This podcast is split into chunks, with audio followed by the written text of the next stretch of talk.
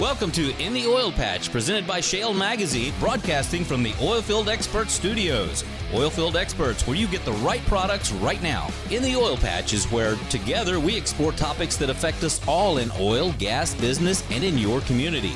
Every week, your host, Kim Bellotto, will visit with the movers and shakers in this fast paced industry. You'll hear from industry experts, elected officials, and many more right here on In the Oil Patch. And welcome to In the Oil Patch Radio Show. I'm your host, Kim Bellotto, and today we have a great show lined up for you. We will be joined by the president of the U.S. Chamber of Commerce, the Global Energy Institute, Marty Durbin. But first, before I bring him on, I'd like to talk to you quickly about the latest issue of Shale Magazine. The cover is the feature CEO of NuStar, Brad Barron. We were able to catch up with him and learn all about his leadership, vision, and of course, all about NuStar. It's a story that you definitely want to read from an awesome company. Please, if you want to get your free digital copy of Shale Magazine, just visit Shale, that's S H A L E M A G dot com. Again, that's S H A L E M A G dot com, and you can download your free issue of Shale Magazine. I'd also like to talk to you about an upcoming event we're having in Corpus Christi. It is our sixth annual State of Energy Corpus Christi, in which our keynote speaker will be the CEO of Howard Energy, Mike Howard.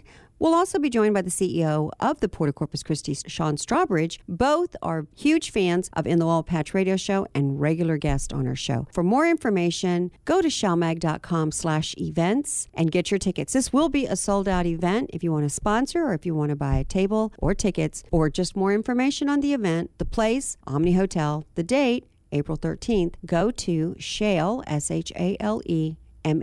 dot com slash events. And last, I'd like to encourage you to join Texas Energy Advocates Coalition.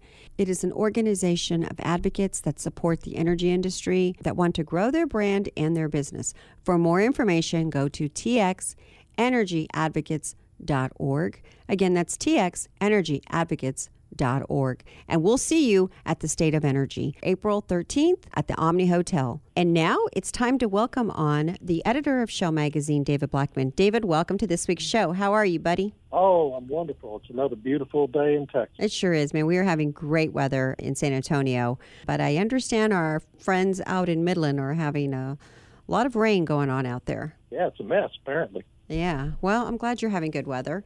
Let's jump into our first topic. So, OPEC Plus countries this week they recommended further export cuts of 1.5 million barrels per day to go into effect as uh, soon as April 1st. I would, you know, venture to say that that sounds like a great idea to me, but uh, you're more of the expert. Uh, is this going to be enough to balance the markets? Well, that's a good question. Uh, I, am not sure, and I don't think anyone else is either. Uh, we have some wildly varying estimates on uh, how much demand has been uh, taken out of the global market as a result of the coronavirus uh, concerns, and um, nobody seems to really have a good handle on uh, on how imbalanced the market really is. And what's been interesting to me is we haven't seen big increases in inventories of crude oil here in the United States to this point uh, as a result of the, the lowering demand in China.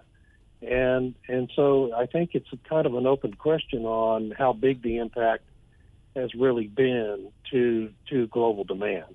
IHS Markit thinks it's been really severe. They they believe that uh, global demand for the first quarter of 2020 is going to be almost four million barrels a day less than it was mm-hmm. in the first quarter a year ago, which is huge.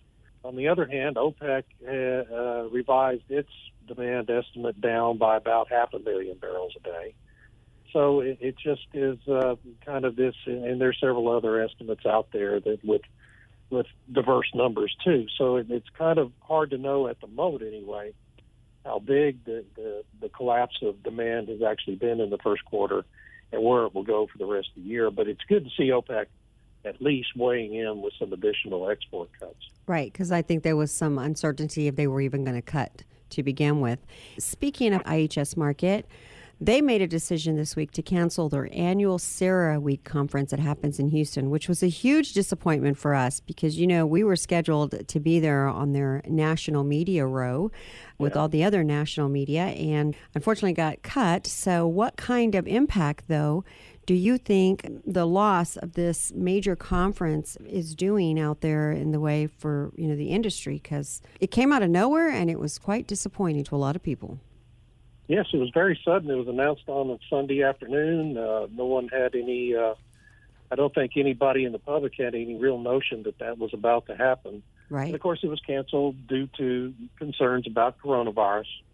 And you know, you have people. So CERA Week brings in five, six thousand people from all over the globe. Mm-hmm. Uh, Eighty different countries premier, were coming in. Yeah, yeah. You know, and it's the premier thought leadership conference anywhere in the country.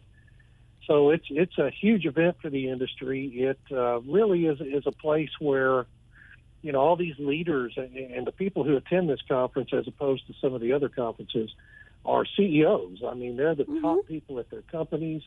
The the oil ministers from all the OPEC nations and Russia are there every year, and it's this tremendous exchange of ideas uh, that also brings together all these big players. And, and, you know, over the years, there have been a lot of major deals that germinated at the networking events yeah. related to CERA Week.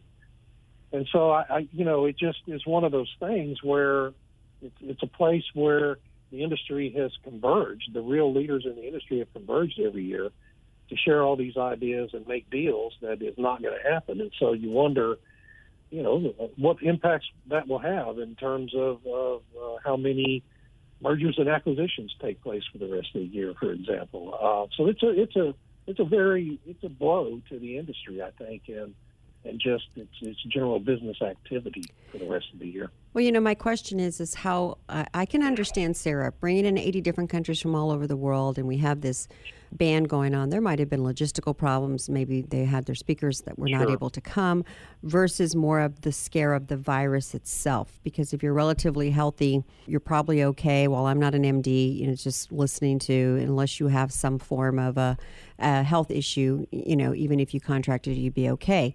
Houston is the mega for these conferences. And so now, you know, my question is we have OTC coming up in the first week of May. And with the cancellation of bit, you know, other conferences, big conferences like CERA Week, you know, how do you see this impacting the host city, Houston? And, yeah. you know, does this continue? Uh, you know, President Trump is saying, you know, calm down stop uh, stop freaking out it's everything's okay because this virus is not as bad as the flu virus correct and so you know does it have the potential of affecting otc too well I, you know the the organizers of otc announced on thursday that they are planning to move it forward with the conference which is you know takes place the first week in may uh, but there's seven eight weeks uh, until that time and uh, so I think largely it just depends on how things develop between now and then, whether it will actually go forward. But hopefully it will. It, and the thing with OTC is it's just in terms of the sheer numbers of people right. attend OTC, it's like 30, 40,000 people. I thought I heard uh, a 100,000 people attend OTC yeah. over that week's period of time. It's huge. Yeah, yeah. And, and so it's a gigantic deal. Um, and it, it brings all this economic development and income into the city of Houston. All the right. restaurants are full, you know. Hotels are full. Agencies, yeah. hotels are all full, yada yada yada. And and so the cancellation of an event like that would be a, a really big economic hit to the city itself, and hopefully that won't need to happen. Um, and the other thing about OTC, it's, it's like CERA Week for the offshore. You right. know, it's it's the all the big companies that that drill for oil in the offshore all over the, the world. Mm-hmm. And it's this, again, exchange, tremendous exchange of ideas and technologies and deal making that, that goes on at the networking events. So it's a major, major thing for the industry as well as the city. Well, you know, the, the thing that I wonder though is, you know, with OTC and CERA Week, it is a huge conference, but it's built off of a, a global or world view. And so a lot of these attendees are not from the United States. So I don't necessarily want to confuse that. Is it really the coronavirus or is it more of these countries as trying to just slow it down here, and these countries are really not able to come in and access these conferences. So, therefore, low attendance on something that's so expensive. Maybe the other option might be for OTC to just push it back a couple of months, as opposed to saying we're going to go forward and then you have to cancel at the last minute because your attendees can't get here. Well, it's it's for for an event of that magnitude, it becomes so difficult just from a logistical standpoint. I mean, OTC occupies you know, the entire George R. Brown Convention Center, basically. Oh, yeah. And the outside and, and the parking lot. yeah. You know, it's huge. so trying to reschedule something of that magnitude uh, would be really, really difficult for the organizers. Um, but, you know, I mean, it, it, these are real considerations that are taking place in real time right now for everyone in the industry, yeah. just in terms of travel. Right. Some companies have even gone to to bans on international travel, uh, you know, due to all these concerns. And exactly. And uh, so it, this is something everybody's going to have to deal with for the.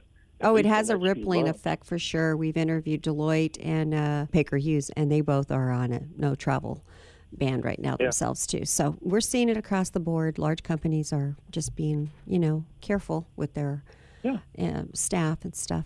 Well, David, that is all the time we have for today. I look forward to having you on next week, which I'm sure we'll have an update on the coronavirus and more. But thanks for joining us today. We'll look forward to talking to you next week. Mark your calendars for Shale Magazine's sixth annual State of Energy in beautiful Corpus Christi, Texas, April 13th at the Omni Hotel. Keynote speaker this year will be Mike Howard, CEO of Howard Energy, along with the CEO of the Port of Corpus Christi, Sean Strawbridge. The luncheon will discuss the state of energy, climate change, and poverty and prosperity. Don't wait to get your tickets. This will be a sold out event. For more information to purchase your tickets or sponsor the event, go to shalemag.com slash event. Again, Again, that's shalemag.com slash event or go to Shale Magazine's Facebook page. Don't wait or it'll be too late. Get your tickets or table now. For more information, go to shalemag.com. That's S H A L E M A G.com. And we'll see you in Corpus Christi on April 13th. Psst. Hey, you. Do you want to join the fastest growing oil and gas network in Texas? Ma'am, I'm all for growing my business. So you've got my attention. What is it? TEAC is the Texas Energy Advocates Coalition. They hold business mixers to help businesses grow and network. Any cost to join? For the next 90 days, it's completely free, no charge to join. But they do want like minded individuals to attend who are interested in growing their business and networking. Well, I want to join. Where should I go? Go to shalemag.com slash TEAC and click on the join link. Enter your information and we'll get you set up. Join the Texas Energy Advocates Coalition at shalemag.com slash TEAC today. Shale Oil and Gas Business Magazine provides services like print advertising and digital marketing. Our digital advertising services include website, email, radio, video, and social media. Shale also provides specialized web services from website management to search engine optimization and social media management. Visit our website, shalemag.com.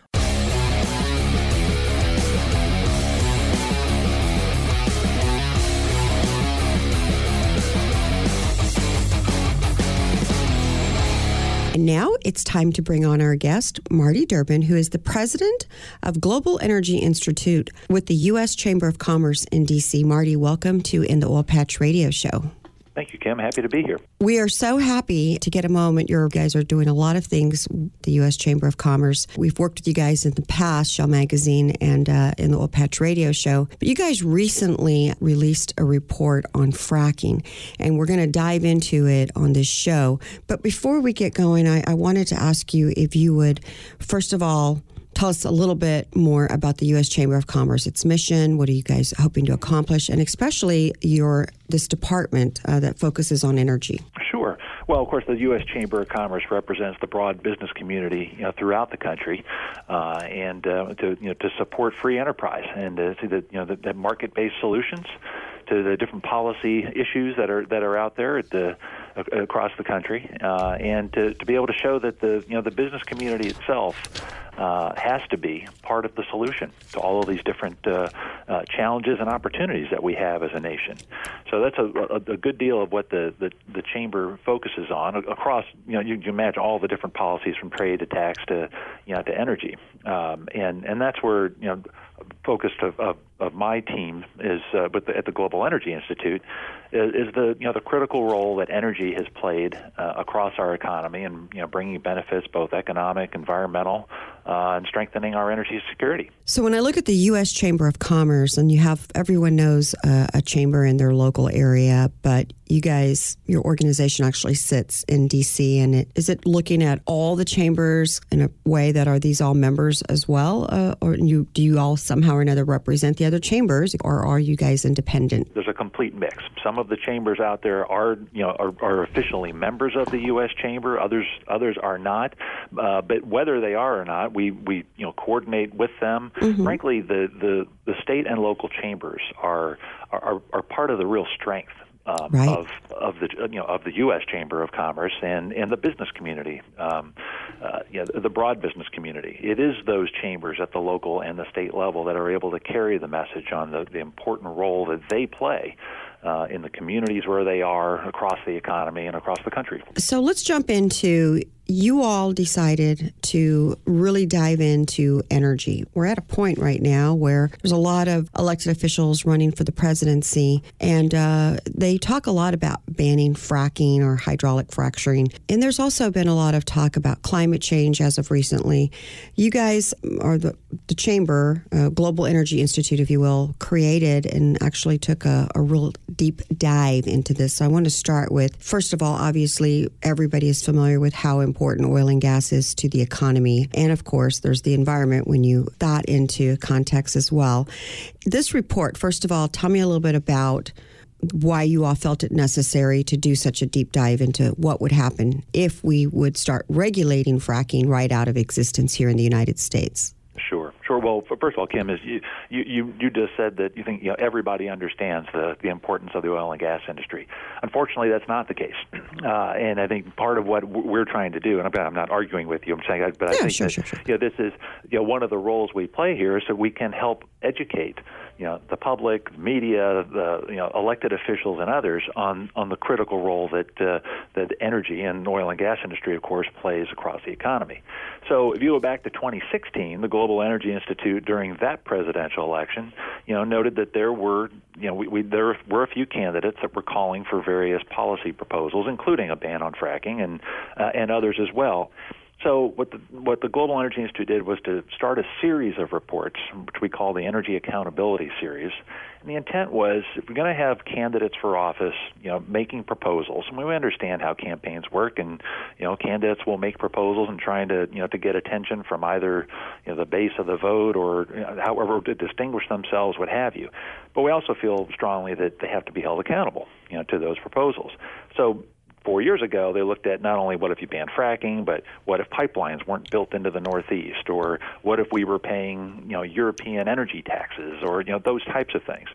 So you know, this year, I guess last year now, when we started to see more and more of the candidates running for, for president, just kind of throw out that yes, we'll ban fracking. In fact, we'll ban fracking everywhere. We thought once again, this is an opportunity where we can dig into this and be able to show that here's what it really means mm. if you were to ban fracking. You know, when you come into office with that, if you're you're saying that's what you're going to do, then starting in 2021 and for the next five years, what will that will that impact be? Not just on you know the the production of oil and natural gas, but on on the number of jobs that would be affected by that, on what it would, it's going to cost people in in their homes. So your you know your energy costs both at the pump and and at home uh, and, and this and, and the broad impact across the economy. Um, so, so that was that was the intent of what we wanted to do, and and importantly, we're focusing on states that that we know number one are benefiting greatly from natural gas and oil production, mm. uh, and number two, they tend to have Democratic uh, elected officials. And so when you have if you have Democratic candidates for president coming into a state where they're expecting to find support and suddenly they're told, wait a minute, you say you want to take away the economic engine of our state that's allowing us to improve our schools and our infrastructure and you know all types types of other things that they're able to do uh, because of hydraulic fracturing and, and production of energy in those states. And you know, I don't think that there could be a greater organization doing this in depth report because when oil and gas speaks and they talk about their numbers. I think people tend to look at it a little, mm, I don't know if I really trust your numbers or what you're saying, how important it is to the economy. But if it's an independent business chamber saying it that has, by the way, the majority of its members are business folks, this is going to impact your business too. You might not think that you're in energy, but if energy goes, there's a good chance you're going to have a problem with your company as well. So I'm glad you guys did this report. I'm excited to get into it and really uh, talk about some numbers. We're going to get ready for break, but when we return from break, we'll get back into those numbers. You're listening to in the Oil Patch Radio Show, and we'll be right back. Do you know what artificial intelligence can do for your operation? It's probably time to find out.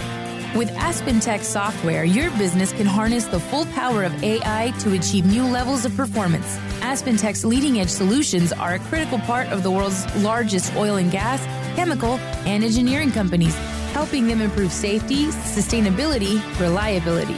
Drawing on decades of industry experience, AspenTech is using AI, machine learning, and predictive analytics to help companies digitally optimize the design, operation, and maintenance of their facilities.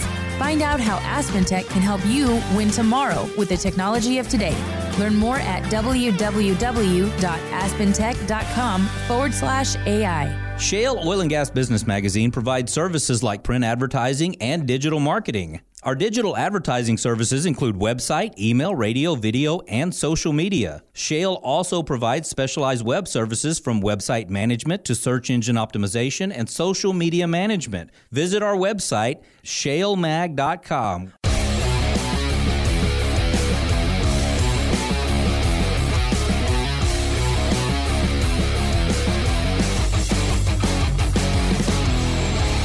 And we're back. You're listening to In the Oil Patch Radio Show. Our guest today is Marty Durbin, president of the U.S. Chamber of Commerce, specifically the Global Energy Institute. Marty, before the break, we were discussing a report that you guys did on uh, the benefits of hydraulic fracturing and what would happen if we would either get too heavy in regulation, our, our government, uh, somehow or another, we outlaw fracking, uh, as some candidates have said who are running for office. So let's start with uh, the Global Energy Institute. You guys put out a report a couple of weeks back. Let's start with the first chapter of this report, and it's discussing how hydraulic fracturing is delivered today. Uh, specifically, tell me about that specific chapter. I think what, what people need to understand is that this is the what hydraulic fracturing has brought. First of all, this was the product of of technology innovation, entrepreneurship within the industry, and quite frankly, risk taking. That's one of the the, the, the hallmarks of the U.S. Uh, economy is that it encourages the type of entrepreneurial risk taking that then results in these huge innovations that then you know leap us forward in our ability to, to, to produce energy and obviously many other areas as well. But what it's meant for the United States is that at a time, you know, when we thought we were in a period of energy scarcity and we were going to have to be more reliant on importing uh, oil and natural gas, we very quickly realized that uh, production levels were going to continue to increase We've seen, uh, even, as I, I, I think about the name of your show, Oil Patch Radio. Well, historically, you would think that was Texas, Louisiana, and Oklahoma. And now we're talking about the, the Rocky Mountains, the Upper Plain states, the Mid Atlantic states. Uh, that are all part of the oil patch because of these innovations that, that hydraulic fracturing and, and horizontal drilling have allowed us to uh, you know to, to just leapfrog uh, in our in our now energy security to the point that we are now the world's largest producer of oil and natural gas. So we're helping to greatly reduce our reliance uh, on uh, on imported oil. Um, and in fact, we are now a you know we have been a net exporter for the last several months of both oil, natural gas, and petroleum products more broadly. So the benefits that brings across the economy, it's not just about the oil and natural gas industry. What are the various things that go that oil and natural gas go into? In addition to reducing the price of gasoline, when you're when you're filling up your car or the electricity in your home because more natural gas is being used, you know the petrochemical industry is now looking at because of the the abundance of natural gas investing over 200 billion dollars here in the United States building new chemical facilities. A lot of uh, listeners don't really make the connection to how it specifically is going to affect them as well at the gas pump and your utility bills, like you were stating. But also, we recently saw an attack on one of the largest refineries in Saudi Arabia. Right. And in past, before the United States was actually focusing a lot on fracking, I don't necessarily think that we would have responded the way we did had this been, you know, 10 years ago, which was just like a little bump in the road, even though, of course, this was a, you know a terrible thing that happened. It didn't affect the United States like it would have probably in past had we not been doing hydraulic fracturing.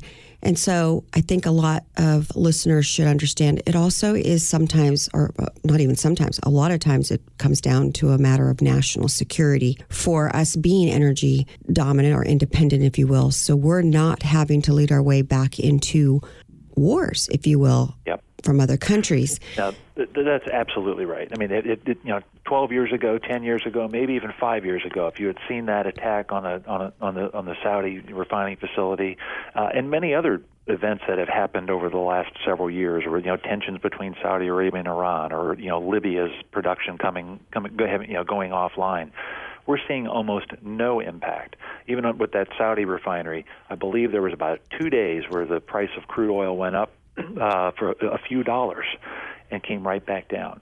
That wouldn't be happening if you didn't have such, uh, uh, not just the volume, but the reliability uh, of U.S. Uh, oil and natural gas production. It's interesting because the consumer didn't feel it at the pump. Right. And we really didn't have any kind of a shortage. When we get back from break, I want to get back on this topic, but I want to talk a little bit about how when we had Hurricane Harvey come through Houston and Texas, the consumer did feel it, but it was for a very different reason. You're listening to In the Oil Patch Radio Show. We'll be right back. Psst. Hey, you. Do you want to join the fastest growing oil and gas network in Texas? Ma'am, I'm all for growing my business, so you've got my attention. What is it? TEAC is the Texas Energy Advocates Coalition. They hold business mixers to help businesses grow and network. Any cost to join? For the next 90 days, it's completely free, no charge to join. But they do want like minded individuals to attend who are interested in growing their business and networking. Well, I want to join. Where should I go? Go to shalemag.com slash TEAC and click on the join link. Enter your information and we'll get you set up. Join the Texas Energy Advocates Coalition at shalemag.com slash TEAC today.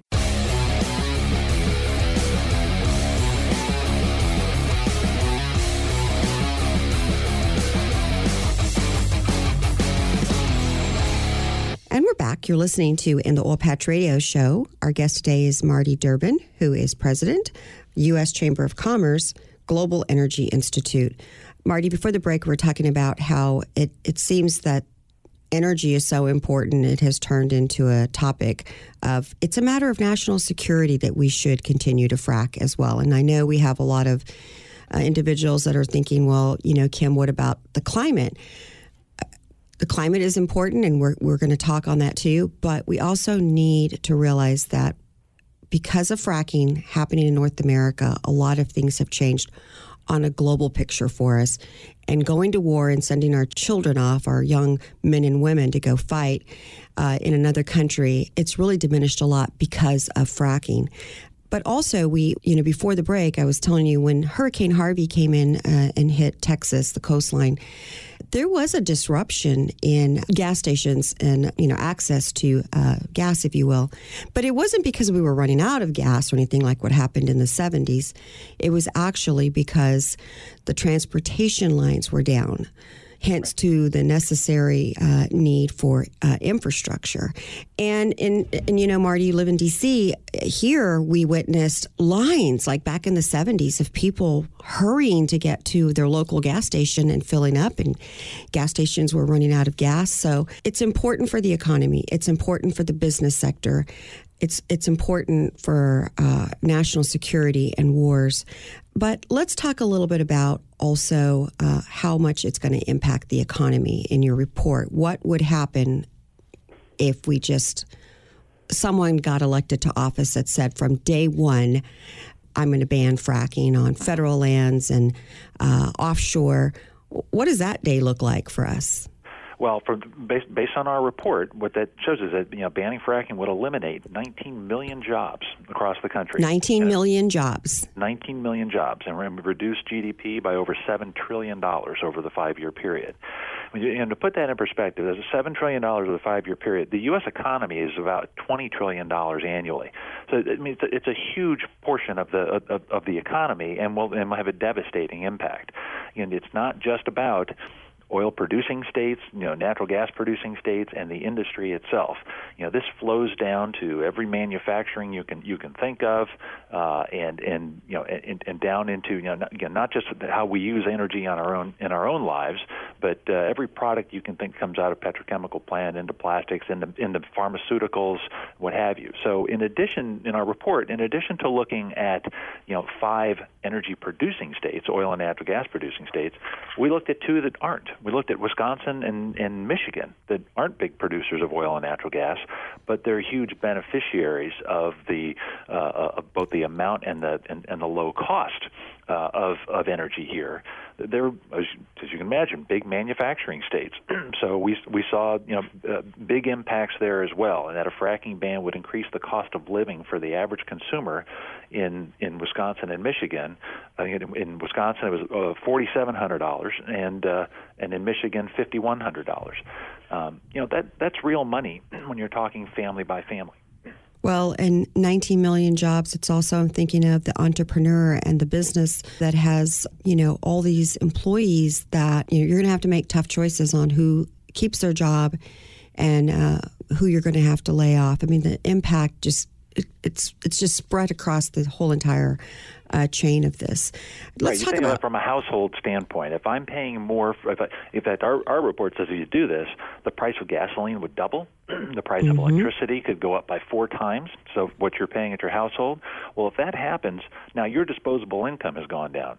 You, your job may have been affected as well, but now you have less money to spend in other parts of the economy, and that's that's essentially the model we use. It's called an IMPLAN model for this report that that that uh, looks at the dynamic uh, forces between an industry, the government, and the consumer, and how you know actions by any one of them are then going to have have these uh, uh, uh knock-on the economic effects. Let's drill down because your report also, I mean, it was just, it's such a great report everyone should go to this report. You have real data in there, a lot of figures, uh, also some of the elected officials and their positions that are running for presidency right now, and their position, and every one of them, every single candidate that's running on the Democratic platform, the majority that are in the lead right now are all talking about fracking will be gone if they get elected. That's a scary thought with 19 million jobs on the line. That's a crazy number to think about. But what about specifically like a state in Texas? And we are a huge benefactor of uh, fracking. What would happen if that happened here? What, what would te- well, what would Houston look like? I mean, it, it, it, it's huge impact. So as we looked at Texas alone, I think in fiscal year 2018, the oil and gas industry paid over 14 billion dollars in taxes in Texas and contributed about 463 billion dollars to the overall state economy. So by some estimates, you know that's about 29 percent of the entire Texas economy. Mm. Um, and Texas is, of course, home to over 65 percent of the U.S. petrochemical industry's workforce and those jobs have wages averaging over $170,000 per employee. So if, if suddenly we say we're going to stop producing, and you start to see the, the, the impact of that flow through the economy, an area like Houston, Corpus Christi, you know, uh, Texas City, you know, all, all those areas are going to be greatly impacted by such policy. And, and, you know, our listeners, Marty, are thinking, well, you know, I live Corpus Christi or I live in uh, El Paso. That might not really affect me. That rainy day fund is is vital to Texas. It really supports the state. If we get into a pickle somewhere, our legislators have the opportunity to go in there and tap into it. It's almost like a savings account for the state of Texas. And what funds it is oil and gas. So it affects everyone in the state, is my point. And uh, energy, oil and gas, and fracking specifically is vital to our economy. When we get back from break, Marty, I, I want to talk about manufacturing and, and what does that look like and how is it affected. You're listening to in the Oil Patch Radio Show. We'll be right back. Remember this name, Oilfield Experts, to locate any part, anytime for your automotive or oilfield equipment needs. Oilfield Expert's specialty is those hard to find oilfield parts for your fleet maintenance needs, and we've been providing those parts and accessories to keep your tools turning since 1965. From the auto repair shop to the pump jack, call us for the right part right now. Write down this number Oilfield Experts, 210 471 1923. Again, that's 210 471 1923. And visit us on the web at theoilfieldexperts.com. I'm Tracee Bentley, the CEO president of the Permian Strategic Partnership, an alliance of 19 energy companies located in West Texas and Southeast New Mexico. For the first time in history, our companies have come together with one goal in mind supporting our community. In 2019, our first full year of existence, we committed more than $30 million to support six major initiatives, built partnerships with dozens of community stakeholders, and helped secure an additional $1 billion in state and federal funding for roadway improvements in the Permian Basin. By partnering with local leaders, we will continue to work hard to make roads safer, improve schools, upgrade healthcare, increase affordable housing, and train the next generation of workers. Because we don't just work here, we live here and neighbors are supposed to help each other out. For more information, go to PermianPartnership.org. Any business can benefit from advertising to the oil and gas industry, but it's really important to partner with a marketing company that has a proven track record with this growing industry. Shale Oil and Gas Business Magazine is the one stop shop that'll keep you in front of the customers that you need to grow your business. So let's start growing your business in Texas. Email us info at shalemag.com. Again, that's info at shale, S H A L E, mag, M A G.com.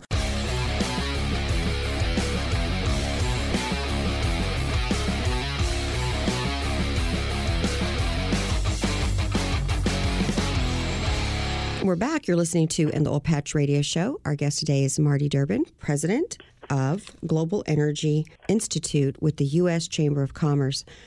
Marty, before the break, we we got into what would it look like if we started to remove fracking either through legislation, over regulation, maybe a little bit of both. And we talked specifically about what Texas would look like if if that was to come to pass.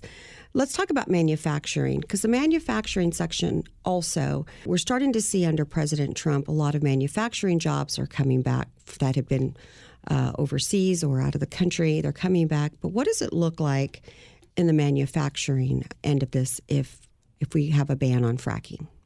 Well, let's uh, step back for a minute. Say, was the, the shale revolution is, is is what has helped propel the manufacturing industry um, over the last 10 years. Mm-hmm. Uh, I previously worked uh, an association representing the chemical industry. I can tell you that 12 years ago there wasn't a single chemical company that was planning to build a new world-class chemical plant in the United States. And the wow. primary reason for that is because natural gas costs were too high. Mm-hmm. So they were looking elsewhere around the world. Today, all that's changed. As a, the, the American Chemistry Council announced, uh, uh, has uh, estimated that there's more than 200 billion dollars worth of capital investment from the pet- petrochemical industry going into the United States because of this availability of abundant, affordable, and reliable natural gas, you know, here in the United States you know the the employment impacts of that alone are enormous. But you think about every, every other industry that the chemical industry feeds into, you know, from plastics to pharmaceuticals to you know auto manufacturing, you know, you name it. Um, that's in some in some areas of the country, you know, they refer to a you know rebirth of the Rust Belt, you know, where you had where manufacturing had left, and now you had you know steel steel plants that were actually reinvesting or expanding uh, because of this. Uh, not only the the, the the more affordable cost of their inputs from electricity, but because there's now markets for them. You know, if you talk to a uh, uh, Caterpillar dealer or a, you know a John Deere or any or any uh, you know automotive dealer who's you know uh, who operates in areas where you've seen oil and natural gas uh, you know, production. I mean, they've been doing very well. So I mean, this the the, the impact throughout the economy has been enormous, and and all in a, in, in a, to, to, to the benefit. You know, I, am looking at your report again, and I'm seeing what what would happen here. How ten, Texas is benefiting greatly from the shale revolution, if you will. So I'll just cover a few of these numbers before we, we head out. 7,280 would be the average for goods and services from 2021 to 2025. There's more than 3.2 million jobs here in Texas that would be lost. 1.5 trillion of the Texas economy would be lost to either local or state governments would be collecting what 106.6 billion less in taxes. That's right. This is some crazy, absolutely unacceptable numbers. And I just can't stress enough. We can talk about the climate and we can try to do better. I think we might be able to become greener, which I do see this happening from the energy sector. They're actually lowering air emissions. But at the end of the day, it's just something that we cannot get off of. Uh, it's just not possible. It actually sustains life in many ways. You know, there's 20% of the the world still has lack of energy, which comes back to they're going to have higher infant mortality rates. They don't live as long as we do. So, when I look at the energy solution and, and what is it, of course, I, I don't really know what it is, but I do believe that we have to really seriously think about who we're electing because these elections are going to have consequences. And do we really want to turn off the spigot if we know that we're going to increase infant mortality? A lot of elderlies need machines to stay alive. I mean, there's a big problem with these environmentalists that are getting people to believe that, hey, we can just uh, turn off the spigot, and then you know what we're going to do? We're going to go buy from Saudi Arabia again, and we're going to be back in a pickle. What's your thoughts on that? But you know, we should don't don't forget. I mean, there, there's there's a good story to tell on the climate side of this as well. Greater use of natural gas since 2005 has reduced carbon dioxide emissions here in the United States by over 2 2.8 billion metric tons. Now, right. no other fuel sources come close to that, and that reduction is about equivalent to the reductions we've seen from Australia, Brazil, Canada, France, Germany, and the UK combined. So not only has it been a huge benefit here in the U.S. to drive down carbon emissions, but because we now have the ability to be the world's largest exporter of natural gas, mm-hmm. yet the developing world out there that is going to have to that they will have to meet a growing energy demand. Right. And for them to be able to meet it with a cleaner fuel than what they are using now is a benefit to everyone. It's certainly an economic benefit, but it's a national security benefit uh, and it is a global environmental benefit. You're absolutely right. I mean, there are so many positives, and uh, when we look at the climate and we want to have this discussion, let's turn this off. Okay, what are we going to use as a solution? Because I think you have to figure that out before we start turning things off, or it's useless anyway because uh, it's not sustainable. Uh, everything right. we use, everything we create, is is a byproduct of either oil or gas. And I also believe that our operators and this industry, they're so dynamic in how they do things that they actually think about how to produce it greener, if you will, or how to be more resourceful and less wasteful. I was interviewing uh, the Deloitte LLP the other day on the show, and they were discussing uh, how the chemical plants are moving into and, and all, all that sector into really um, trying to limit plastics in a one time plastic use to some form of renewable. You're not going to see that anywhere in the world. There isn't going to be another country out there focusing on the environment the way the United States does to create something to make it greener for the for the global planet, in my opinion, because then of course they have access to it and they use it. So I think that the United States is the leader in trying to figure out what is going to be our energy solution for the future. Marty, before we go, where can someone go to get this report? Is it already online? It is. Yeah, so you go to um, globalenergyinstitute.org and you can see the report there. Do you all have other reports as well on? Uh... We do. You'll find some other other reports up there from our from our previous series, but uh, uh, I would also encourage you to look at some of the, the other, other things we have on that website about the you know, as you were talking about the, the, the enormous innovation, energy innovation from this industry, right. uh, and what they're doing to address all of these. You know what are, what are now you know increased you know public expectations for for uh, uh, energy and the environment. So I think there's a lot of really interesting work that that, that, that companies are doing to improve their efficiency and perform, per, improve their environmental performance, safety, and all the rest. Well, I'll tell you, I, I was very impressed with y'all's report and also what you guys are doing at the Global Energy Institute in, in focusing it, but bringing it down to where an average consumer or average individual can understand the impact. Because sometimes the energy sector doesn't do that so well. They, they, they kind of talk to themselves, these you know, very techie type of discussions. Engineers would understand and geologists would understand, but for the average person, not so much. And this is where they can go to uh, the Global Energy Institute to gather more information on energy and increase a person's energy IQ, if you will.